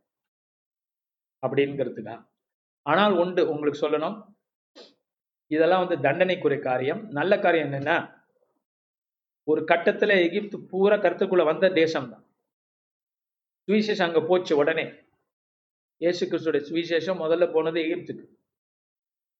அந்த எகிப்துல நிறைய பேர் ரசிக்கப்பட்டாங்க ஆனா அந்த குழப்பத்தின் ஆவின் மத்தியில எகிப்த எகிப்தியர் பாருங்க இப்போ மறுபடியும் வேற என்னென்னமோலாம் கும்பிட ஆரம்பிச்சிட்டாங்க. இதுதான் அவங்களோட பிரச்சனை எப்போதுமே. ஆனா ஆண்டவர் சொல்றார் மறுபடியும் ஒரு இருபத்தி மூன்றாம் வசனம் பாருங்க. அந்த நாளிலே எகிப்துக்கும் அசீரியாவுக்கும் என்னென்ன வரப்போகுது? ஒரு ஹைவே ஹைவே உண்டாக போகுது. அப்படின்னு சொல்ற இது பதி அஹ், நான் இப்போ படிக்கிறது பத்தொன்பதாம் அதிகாரத்துல இருபத்தி மூணாவது வசனம். ஒரு ஹைவே ஆண்டவர் உண்டு பண்ண போறார் அசீரியாவுக்கும் எகிப்துக்கும். ஆனா அந்த ஹைவே வந்து இன்னும் இது வரைக்கும் இல்லைங்க மத்திய கிழக்க தெரிஞ்சவங்க சொல்லுவாங்க இம்பாசிபிள் அசிரியா அங்கே இருக்கு. அசிரியா வந்து சிரியாவுக்கு அந்த பக்கம் இருக்கு. இப்போ இருக்கிற சிரியா அப்புறம் அந்த பக்கம் வந்து துருக்கி அந்த ஏரியா. இப்போ இருக்கிற கட் கேர்ட்ஸ்னு ஒரு குணம் இனம் இருக்கு. அந்த இனம். அங்கே இருந்து பிரச்சனை தான். ஆனால் ஆண்டு சொல்ற அங்கே இருந்து ஒரு ஹைவே வரப்போகுது. எகிப்து வரைக்கும் அப்படின்னு ஆண்டவர் சொல்றார். அப்ப தேவனை ஆராதிக்கிற காலம் வரும். இது என்னதான் நடக்க போகுது? எப்படி நடக்குன்னு யாருக்குமே தெரியல. சரி இருபது.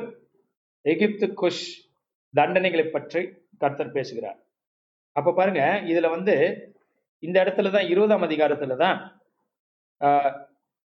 ரெண்டாவது வசனம். ரெண்டாவது வசனத்தை பார்ப்போம். இருபது ரெண்டுல. கர்த்தர் ஆமோத்ஸின் குமாரனாகிய ஏசாவை நோக்கி நீ போய் உன் அறையில் இருக்கிற இரட்டை அவிழ்த்து உன் காக கால்களில் இருக்கிற பாதரட்சைகளை கழற்று என்றார். அவர் அப்படியே செய்து வஸ்திரம் இல்லாமல் வெறுங்காலுமாய் நடந்தான்.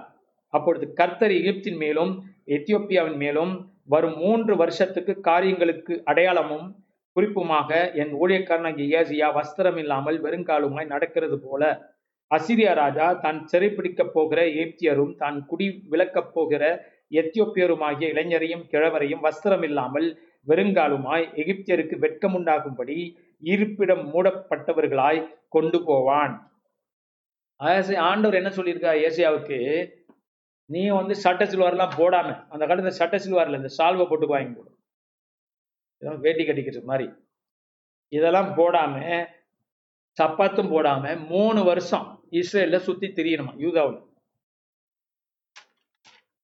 இதெல்லாம் எங்கேயாவது உண்டா பாருங்க. தீர்க்கதரிசி இப்ப எப்படி போறாரு?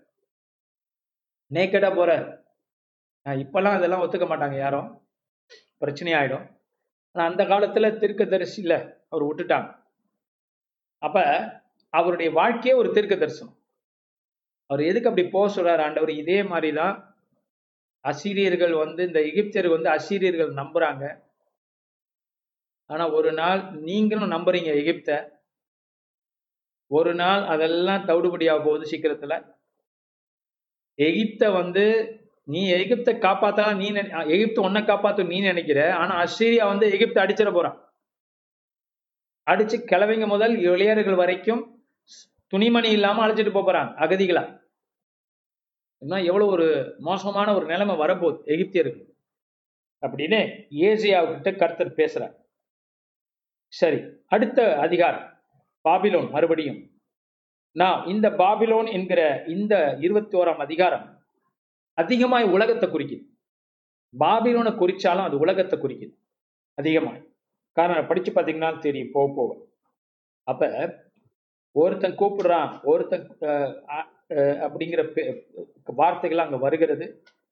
அப்ப இதன் மத்தியில பாபிலோன் விழுகிறது விழுகிறது என்ற சத்தம் கேட்குமா? பேர்பட்ட பாபிலோன் விழுந்து போகிறதே என்று எல்லாரும் ஷாக்காவாங்க இந்த வசனத்தை தான் எடுத்து பாபிலோன் விழுகிறது விழுகிறது வசனத்தை தான் வெளிப்படுத்தின விசேஷத்துல யோவான் பேசுவார். பாபிலோன் விழுகிறது விழுகிறதுன்னு சொல்லுவார். அப்ப இந்த உலகத்தின் ராஜ்யங்கள் விழப்போகிறது. அப்படிங்கிறது அடையாளம். இந்த காரியம். ஏன் ஆண்டவர் அனுமதிக்கிறார்? காரணம் இந்த உலகத்தினுடைய ஜனங்கள் எங்க போட்டிருக்கு பார்த்தீங்களா சொந்த தெய்வங்களை கும்பிட்டு கொண்டு உண்மையான தேவனை ஏற்றுக்கொள்ளாதபடி வாழ்கிறதுனால நியாய தீர்ப்பு அவர்களுக்கு வரப்போகுது.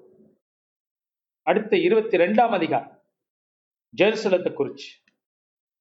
ஆஹ், ஜெருசலத்தை குறிச்சு என்ன பேசுறார்? இருபத்தி ரெண்டாம் அதிகாரத்துல ஜெருசலத்தை குறிச்சு முதல்ல அவர் சொல்ற காரியம் ஆஹ், பிரச்சனை ஆக போகிறது. கடவுள் அவர்களை தண்டிக்க போகிறார். அதாவது ஜெருசலத்தை இஸ்ரேல் ஜனங்கள் என்ன நினைச்சாங்க? யூத ஜனங்கள் இஸ்ரேலை பிடி பிடிச்சு பிடிச்சிருவாங்க. பிற்காலத்துல பிடிச்சிட்டாங்க ஆக்சுவலி அசீரியர்கள். யூதாவையும் பிடிச்சி பிடிக்கிறதுக்கு சான்ஸ் இருக்கு. இந்த இடத்துல என்ன சொல்றாரு? ஏசியா ஜெருசலத்தையும் பிடிக்க போறாங்க. ஜெருசலமும் அடிமைத்தனத்துக்கு போக போகுதுங்கிற நான் அந்த காலத்துல இது நம்ப கஷ்டம். ஏன்னா மற்ற தீர்க்கதரிசிகள் அரகுர தீர்க்கதரிசி கடவுளால் அனுப்பப்படாத ஆட்கள்லாம் என்ன சொன்னாங்க? எகோவா வந்து ஜெருசலத்தை அனுமதிக்க மாட்டார். யூதா விழுந்து போனா கூட தேவாலயம் இருக்கிற ஜெருசலம் விழுந்து போகாதுன்னு நம்பினாங்க பொது ஜனம் ஆனா ஏசியா தான் ஒரே ஆளு என்ன சொல்றாரு? ஜெருசலம் பிடிக்கப்படும். அப்படின்னு சொல்றாரு. அது இப்ப இல்ல. அவர் காலத்துல இல்லைன்ட்ட. ரொம்ப வருஷங்களுக்கு அப்புறம் அப்புறம் ஜெருசலம் ஒரு நாள் விழுந்து போகும்னு சொல்றாரு. அது நடந்து போச்சு சரித்திரத்துல. அதுக்குரிய வார்த்தை தான் இங்க இருக்கிறது. கீழே போங்க இருபத்தி ரெண்டாவது வசனம். இதன் மத்தியிலே தேவன் ஒரு வாக்குத்தத்தம் கொடுக்கிறார். அது இருபத்தி ரெண்டாவது வசனம். தரிசனத்தை குறிச்சு. அது என்ன வாக்குத்தத்தம் என்றால் இருபத்தி ரெண்டுல அவர் பேசுறார் பாருங்க. தாவிதனுடைய வீட்டின் இதை அண்டர்லைன் பண்ணிக்கிங்க. தாவிதனுடைய வீட்டின் திறவுகோலை அவன் தோளின் மேல் வைப்பேன். ஒருவரும் பூட்டக்கூடாதபடிக்கு அவன் திறப்பான். ஒருவரும் திறக்கக்கூடாதபடிக்கு அவன் பூட்டுவான். தாவிதின் வீட்டிலே திறவுகோலை அவன் தோளின் மேல் வைப்பேன். அப்ப இது யாரை குறிக்குது? வரப்போகிற கிறிஸ்து. சாவி அவர் கையில இருக்க போது. அப்ப இந்த சாவி என்ன சாவி? அதிகாரத்தின் சாவி. தாவிதனுடைய வீட்டின் திறவுகோல் அப்படின்னா தாவீதுடைய வம்சத்தை திறக்கக்கூடிய ஒருத்தர். திறவுகோலை உடையவர். அது பரலோகம் வரைக்கும் இந்த வசனம் எதிரொலிக்குது. அப்போ பரலோகத்துல வெளிப்படுத்துற விஷயத்துல பார்க்கிறோம் ஒரு ஒரு சுருளை வைத்திருப்பார்கள். அது திறக்கிறதுக்கு யாருக்குமே அதிகாரம் இல்லை. யூத ராஜசிங்கத்துக்கு மட்டும்தான் அதிகாரம். அந்த காரியத்தை இது நமக்கு முன்குறிக்குது. தாவின் வீட்டில் அந்த திறவுகோள் அந்த சாவி ஒரு வீட்டுக்கு சாவி எவ்வளவு முக்கியமோ ஒரு அதிகாரம் உள்ளவங்க தான் அந்த சுருளை திறக்க முடியும். வெளிப்படுத்துற விசேஷத்துல அந்த சுருளை தேவ ஆட்டுக்குட்டியானவர் சென்று திறக்கிறார் என்று பார்க்கணும். அப்ப தாவிதின் வீட்டில் திறவுகோலை அவன் தோளின் மேல் வைப்பேன். தோளுங்கிறது ஒரு சுமை. இல்லையா? அத ஆண்டவருடைய தோல்ல பிதா வைக்கிறார். தோளின் மேல். ராஜ்யம் the government will be upon his shoulders ராஜ்யம் அவர் தோளின் மேல் இருக்கும் என்று முதலே ஏஜா சொல்லிட்டார். அந்த தோல் யாருடைய தோல்? இயேசுவின் தோல் என்று பார்க்கிறோம். ஒருவரும் பூட்டக்கூடாதபடிக்கு அவன் திறப்பான் ஒருவரும் திறக்கக்கூடாதபடிக்கு அவன் பூட்டுவான். எஸ் யாரும் திறக்க முடியாதபடிக்கு அது பூட்டப்படும். நோவா காலத்துல அந்த ஆக்க நோவா செஞ்ச போது கடவுளே அதை மூடினார் என்று சொல்லப்பட்டிருக்கிறது அந்த கதவை. அதுபோல தான் கடவுளாகிய இயேசு மாத்திரமே திறப்பதற்கும் பூட்டுவதற்கும் அனுமதிப்பதற்கும் நானே கதவு என்று இயேசு சொல்றாருல. அதான் இதோடைய பகுதி. நானே அந்த கதவு. நானே அந்த சாவியை வைத்திருக்கிறவன். யாருக்கு திறக்கணுமோ நான் திறப்பேன். யாரை அனுமதிக்க கூடாதோ அவர்களை அனுமதிக்க மாட்டேன். என்று என்கிறதை இங்க இந்த வசனத்திலே பார்க்கிறோம். ஆக this is a powerful verse to remind us of the authority of the messiah. வரப்போகிற மேசியாவுடைய அதிகாரத்தை இந்த இடத்துல ஏசியா வைக்கிறார். அப்படின்னா இஸ்ரேல் நாடே ஜெருசலம் கூட விழுந்து போகும் விழுந்து போகும் அப்படின்னு சொல்லிட்டு வர்றாருல சொல்லிட்டு வரும்போது அடுத்த கேள்வி இருந்தா போச்சா எல்லாம் போச்சா முடிஞ்சிருமா? இல்ல. ஒருவர் வருவார். மறுபடியும் தாவிதின் வம்சம் வந்து சிங்காசனத்திலே அமரும். அதான் இதோட மீனிங் அரச மரம் விழுந்தாலும் கீழே ஒரு அடிமரம் இருக்கிறது. அதான் இந்த வசனம். அப்ப நியாய திருப்ப கர்த்தர் சொல்லும்போது இடையிடையே இந்த நல்ல செய்தியும் கொடுத்து கொண்டே வருகிறார். அப்படி நீங்க படிச்சீங்கன்னா புரியும். நான் அடுத்தது போ. இருபத்தி மூன்று கம்ப்ளீட்லி டயர் அண்ட் சிடான் தீரு சீரோன் நகரம். நான் இந்த நகரத்துக்கும் இஸ்ரேலுக்கு என்ன சம்பந்தம்? இந்த தீரு சீரோன் நகரம் என்பது வர்த்தக நகரங்கள். இப்ப இருக்கிற நியூயார்க் லண்டன் மாதிரி. வர்த்தக நகரம் கமர்ஷியல் ஏன்னா கடல் பக்கம். இப்போ நிறைய பொருளாதார காரியங்கள் இங்கேருந்து தான் போகும். சரக்கெல்லாம் இங்கேருந்து போகும். இஸ்ரேலுக்கு. யூடாவுக்கு அப்போ தேவன் இதை எதை எதுக்காக இதை எழுதுகிறார் என்றால் ஏசையா ஒன்று அந்த காலத்தில் இவங்களாம் ரொம்ப பணத்திமிரு கொண்டவங்களா மாறிட்டாங்க. அப்போ ஆண்டவர் என்ன சொல்கிறார் நீங்கள் தீர்வை நம்பினாலும் சீரோனை நம்பினாலும் பிரயோஜனம் இல்லை. இவர்களும் தண்டனைக்குள் ஆக போகிறாங்க நீங்க நினைக்கிறீங்க அவங்கள்ட்ட பணம் இருக்கு வசதி இருக்கு இவங்களை பிடிச்சிக்கிட்டோம்னா நமக்கு ந கொஞ்சம் பெட்டரா இருக்கும் அப்படின்னு வாய்ப்பு இருக்கும் அப்படிங்க நம்புறீங்கன்னா இதுவும் ஒரு நாள் உங்கள்கிட்ட பறிக்கப்பட போகிறது. காரணம் இவர்களே தண்டனைக்குள் ஆக போறாங்க. அப்ப நீங்க எங்க இதை நம்புறது அப்படின்னு ஆண்டவர் சொல்ற. இது நமக்கு உரியதா இருக்குல்ல? பாருங்க இந்த கோவிட் காலத்துல நிறைய கம்பெனிஸ் பேங்க்ரப் ஆகிட்டு இருக்கிறாங்க. எஸ்ஐயாவே எஸ்ஐஏ என்கிற நம்முடைய விமானம் கமர்ஷியல் விமான நிறுவனமே கஷ்டத்துல போயிட்டு இருக்கு நஷ்டத்துல போயிட்டு இருக்கான். அப்ப தேவன் சும்மா ஒரு நாள்ல உலகத்தை அசைக்கக்கூடிய வல்லமை கொண்டவரா இருக்கிறார். நம்ம இப்போ கண்ணால பாக்குறோம். ஏச எழுதுறார் உலகத்தை அசைக்கிறார் இதெல்லாம் தேசங்களை அசைக்கிறார். ஆனால் நம்ம அதை கண்ணால பாக்குறோமே. எப்படி இருந்த மத்திய கிழக்குல இருந்த சாடாம் ஹுசேன் இல்லாமல் போயிட்டாரு. இல்லையா? மூணு வருஷத்துக்கு முன்னால் தலை வெட்டி பசங்க கொஞ்சம் பேர் சுற்றிக்கிட்டு இருந்தாங்க. அவங்க இப்போ காணாமல் போயிட்டாங்க ஐஎஸ்காரே அப்போ அப்ப தேவன் நினைச்சா எதுவும் பண்ணுகிறார் ஆனா அவர் செய்யறதுல திட்டம் இருக்கிறதுன்னு ஏசையா நமக்கு சொல்றார். சும்மா செய்யல ஒரு திட்டம் இருக்கிறது. மற்ற தெய்வங்களை போல இல்ல அவர். அவர் செய்கிறதுல திட்டம் உண்டு அர்த்தம் உண்டு என்று ஏசியா சொல்லுகிறார். இப்ப இந்த தீரு சீரோன் இன்னொரு நல்ல செய்தி என்னவென்றால் இந்த தீரு சீரோன் பகுதியில கர்த்தர் செல்லுகிறார். அதன் ஓரத்துக்கு செல்லுகிறார். அங்க ஓரத்துல சென்று ஊழியம் செய்கிறார். வியாதியஸ்தர்களை சுகமாக்குகிறார். ஸோ இந்த பகுதிகள் எல்லாம் எஸ்பெஷலி இந்த தீரு சீடோன் பகுதிக்கு கர்த்தர் செல்லுகிறார். அவருடைய காலங்கள் என்று பார்க்கிறோம். அடுத்தது இருபத்தி நாலாம் அதிகாரம். ஆஹ், இருபத்தி நாலாம் அதிகாரம் என்பது உலகத்தின் நியாயத்திற்கு இதுல அதிகமா சொல்லப்படுகிறது. உலகத்தா உலகத்தை கர்த்தர் பூமியை எப்படி நியாயந்திருக்க போகிறார்? அது மட்டுமல்ல பூமியை நியாயந்திருக்கிறவர் வானத்தையும் நியாயந்திருக்க போறார். அப்ப பாருங்க வானத்தின் நட்சத்திரங்களை அசைக்க போறார். அதனாலதான் இந்த இந்த பகுதியை எடுத்துதான் ஒன்று பேது ரெண்டு பேதுலாம் படிச்சீங்கன்னா பவுலோட பவுல் கூட எழுதுறார் ராஜ்யங்கள் அசைக்கப்படும் நீதிமானே காப்பாற்றப்படுவது அரிதா இருக்கும். எல்லாம் சொல்றார். காரணம் என்ன? அதை ஏசியாவும் இங்க எழுதுகிறார். உலகம் ஒன்றுமில்லாமல் ஆக போகுது கர்த்தர் சொல்லிட்டார் என்று இந்த இடத்துல நாம் பார்க்கிறோம். ஆனால் நீங்களும் நாமும் உலகம் அனுபவிக்க போற தண்டனையிலிருந்து நாம் காப்பாற்றப்பட போகிறோம் என்று மறந்து போகக்கூடாது. அதுக்குரிய வார்த்தைகளும் இங்கே இருக்கிறது. பூமி பதினெட்டு பத்தொன்பதாம் வசனம் பாருங்க. பத்தொன்பதாம் வசனம் என்ன சொல்லுதுன்னா இந்த பூமி என்ன ஆக போகுது? தத்தளிக்க போது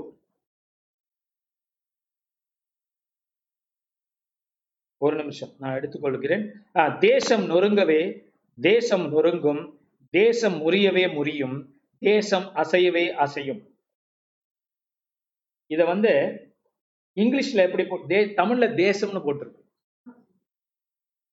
இருபத்தி நாலு பத்தொன்பது ஏசியாவின் புஸ்தகம் இருபத்தி நான்காம் அதிகாரம் பத்தொன்பதாம் வசனம். படிக்கும்போது தமிழ் பைபிள்ல தேசம்னு இருக்கு. அத பூமின்னு திருத்திக்கும். இங்கிலீஷ்ல பூமின்னு தான் இருக்கு. ஒரு தேசத்தை ஆண்டு சொல்ல. பூமியை பேசுறார் இந்த இருபத்தி நான்காம் அதிகாரம் பூமியோட நியாயத்திற்கு ஒரு தேசத்தோட அல்ல. அப்படின்னா எல்லா தேசங்களும் சொல்லலாம். அப்ப பத்தொன்பதாம் வசனம் என்ன சொல்லுது? தே- பூமி நொறுங்கவே நொறுங்கும். பூமி முறியவே முறியும். பூமி அசையவே அசையும். அப்ப இந்த பூமிக்கே போதை வந்தது மாதிரி ஆயிடும். அப்படிப்பட்ட ஒரு நியாய தீர்ப்பை கர்த்தர் கொடுக்க போறார். இந்த பூமிக்கு.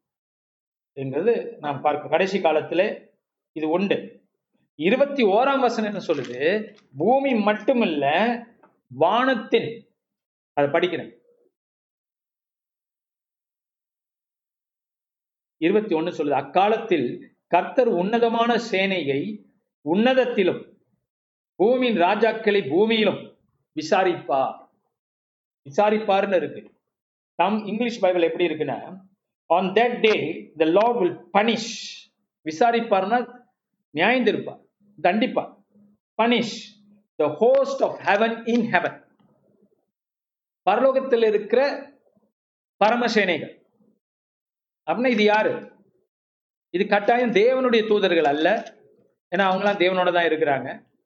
அப்ப இதெல்லாம் பூமியில நினைக்கிறாங்கல்ல. இந்த வாஸ்துக்கள் இந்த பெரிய பெரிய சக்தியெல்லாம் வானத்துல இருக்கு. இதுதான் எல்லாத்தையும் நிர்ணயிக்குது. ஜோசியம் பார்க்கறது போறது வானசாஸ்திரம் பார்க்கறது. அது வந்து மனுஷனுக்கு அவங்க எல்லாம் தெய்வங்கள் மனுஷனுக்கு அவங்க சக்திகள். ஆண்டவர் சொல்றார் அந்த நாளிலே இவைகளையும் நான் தண்டிப்பேன். அது எப்படி செய்ய போறான்னு நம்மளுக்கு தெரியும். ஆனா செய்வார். அவர் சொன்னா செய்வேன்னு சொல்லிட்டாருல்ல. அதெல்லாம் அவர் ஆட்டி அசைக்க போறார். அப்படின்னா என்ன பண்ண போறாங்க? பூமியில் உள்ள ராஜாக்கள் பூமியில் உள்ள நிறைய ஜனங்கள் இதை போய் தேட போறாங்க. வான சாஸ்திரத்தை எடுத்து பார்க்க போறாங்க. அவங்க நடக்கு அவங்க நினைக்கிறதுக்கு ஆப்போசிட்டா நடக்க போகுது. நலகாலம் பிறக்குது நலகாலம் பிறக்குதுன்னு சொல்ல போறாங்க. ஆனா அவங்களுக்கு நல்ல காலம் பிறக்க போறது இல்லை. ஆண்டர் ஆப்போசிட்டா செய்ய போறார். அதெல்லாம் அசைக்க போறார்.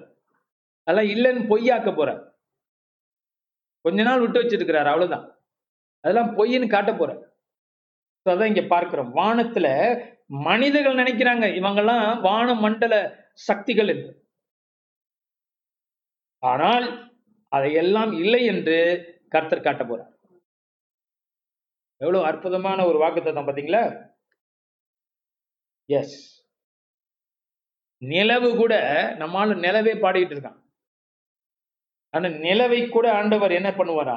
வெக்கப்படுத்துவார் சூரியனை வெக்கப்படுத்துவார் ஏன் தெரியுமா? அவர் படைச்ச சூரியன் நிலவல்ல. இவங்க நினைச்சுக்கிட்டு இருக்கிற பகவான்களை அவைகளை கர்த்தர் ஒன்றுமில்லை என்று காட்டுவார். ஆனா நினைச்சு அந்த சூரியனை ஒரு சமசால்வ் பண்ண வச்சிருவார். இங்கிருந்து அங்க தள்ள முடியும் அப்ப என்ன செய்ய போறாங்க? அதுதான் கடவுள்னு எப்படி சொல்ல போறாங்க? அவைகளை ஆட்டுவிக்கிறவர் ஒருத்தர் இருக்கிறார். அதான் ஆண்டவர் இந்த இடத்துல சொல்றார்.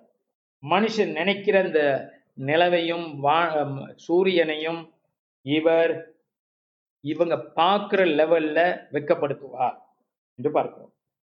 காரணம் என்ன? சேனைகளின் கர்த்தர் இவர்கிட்ட தான் உண்மை இருக்கு இவர்கிட்ட தான் பிளான் இருக்கு இவர்கிட்ட தான் திட்டம் இருக்கிறது. இவர் என்ன செய்வார்? அவர் தன் மகிமையை சியோனிலே பறைசாற்றுவார். அந்த சியோனுக்கு தான் நீங்களும் நானும் இப்ப வந்திருக்கிறோம். லோரிடுகா நம்ம சியோனுடைய பிள்ளைகள் இப்ப. சியோனுடைய வல்லமையின் பொறிந்தவர்கள் தான் என்று நாம் பார்க்கிறோம். குளோரிட்டுக்கா அடுத்த அதிகாரம். இதோட நம்ம மு- முடிக்க போறோம். இருபத்தி அஞ்சாவது அதிகாரத்தோட. இருபத்தி அஞ்சுல என்ன இருக்கு? அப்படின்னு பார்க்கும் பொழுது இருபத்தி அஞ்சுல மரணத்தை குறித்து ஆண்டவர் பேசுறார்.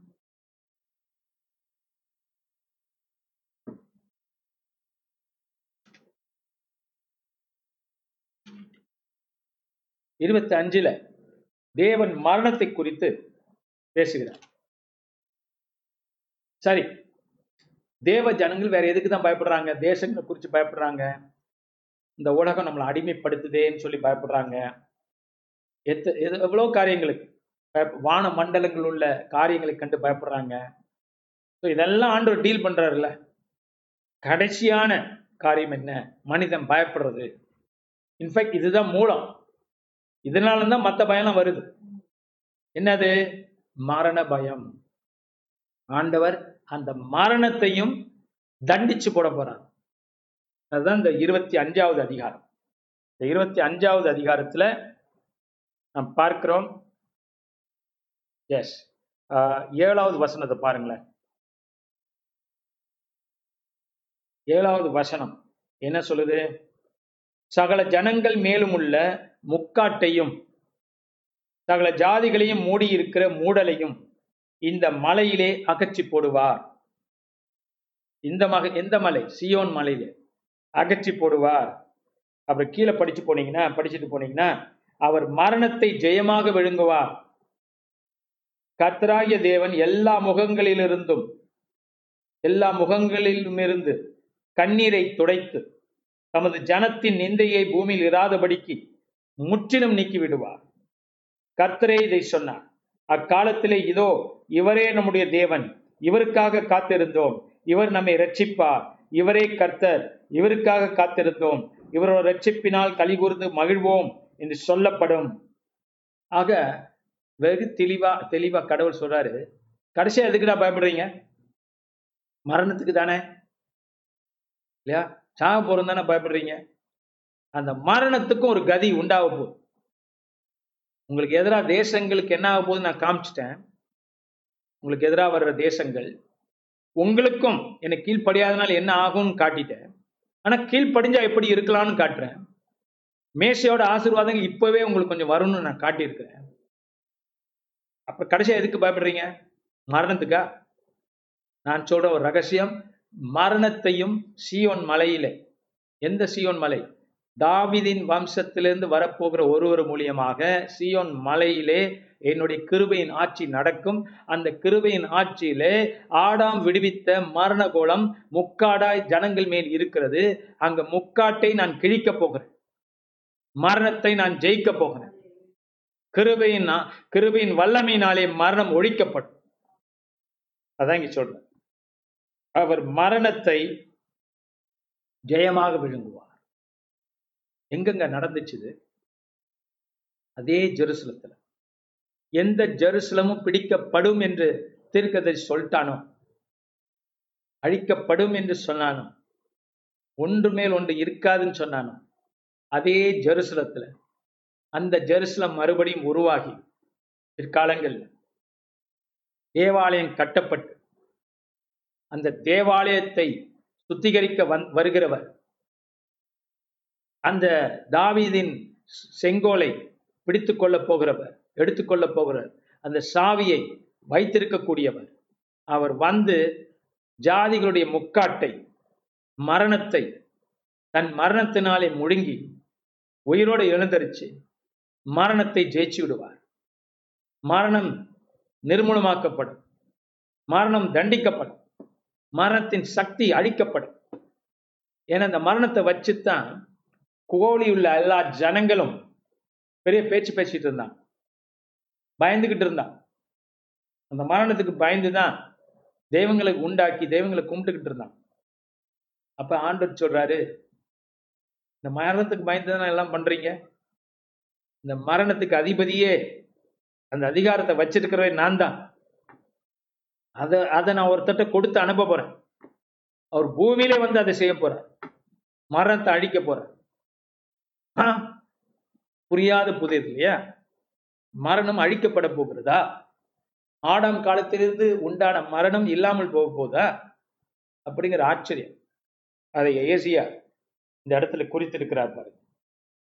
கர்த்தருடைய கரம் பத்தாம் வசனம் இந்த மலையிலே தங்கும் கூலம் எருக்களத்தில் மிதிக்கப்படுவது போல் மோவாப் அவர் கீழ் மிதிக்கப்பட்டு போம் அப்போ அவர் மரணத்தை எல்லாம் ஜெயிச்சிடுவார் அப்புறம் மோவாப்ங்கிற ஈவன் ஏமாத்திரம் என்று கத்த காட்டுகிறார்.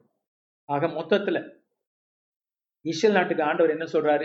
யூத நாட்டுக்கும் இஸ்ரேல் நாட்டையும் இன்க்ளூட் பண்ணிக்கலாம். தேவனோட பிள்ளைகள். இவர்களுக்கும் கடவுள் என்ன சொல்றார்? ஏய் இவங்களெல்லாம் நம்பி இவங்களுக்கெல்லாம் பயந்துக்கிட்டு நீங்க ஏன் மோசம் போறீங்க? விசுவாசிங்கள் நீதிமான் விசுவாசத்தினாலே பிழைப்பான். உங்க நாடு விசுவாசத்தினாலே வாழ முடியும். வெற்றி பெற முடியும். அதுக்குரிய பிக்சர் அதுக்குரிய படங்களை கர்த்தர் இடையிடையில ஏசியா மூலியமா காட்டிக்கிட்டே வர உங்களுக்கு நல்லது நடக்கும். நீங்க கீழ்படுத்தீங்கன்னா தேசத்தின் நன்மையை புசிப்பீங்க. அப்படிங்கறத அடிக்கடி சொல்லிக்கிட்டே வர இப்படித்தான் போகணும்னு அவசியம் இல்லை. நீங்க இப்பொழுதே தேவன்கிட்ட மனம் திரும்பினீங்கன்னா கர்த்தர் ஓடோடி வருவார். என்றும் சொல்லுகிறார். அப்ப மீதியானவர்கள் காப்பாற்றப்படுவார்கள் இதன் மத்தியிலே. விசுவாசிக்கிறவர்கள் தப்பு வைக்கப்படுவார்கள் நம்ம பார்க்கிறோம். பாபிலோன் தேசத்துல அடிமைத்தன இடத்துல தானியலும் அவனுடைய நண்பர்களும் விடுவிக்கப்பட்டார்கள்.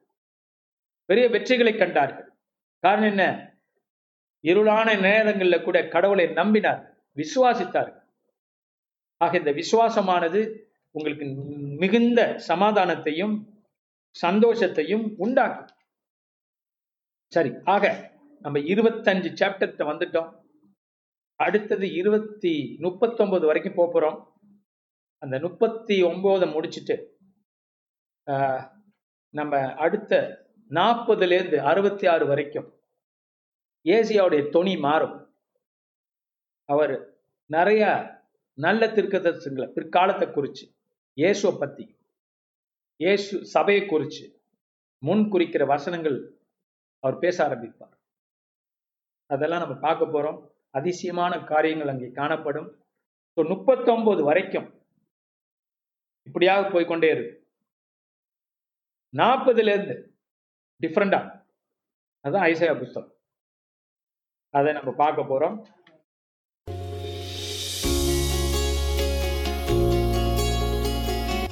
இந்த வாரத்தின் பிரசங்கத்தை கேட்டதற்கு நன்றி. மீண்டும் வெவ்வேறு செய்திகளை கேட்க பாச செங்கு மினிஸ்ட்ரிஸ் டாட் காம் என்ற இணைய பக்கத்திற்கு செல்லலாம். அடுத்த வாரம் உங்களை பாச செங்கு மினிஸ்ட்ரியில் சந்திப்போம்.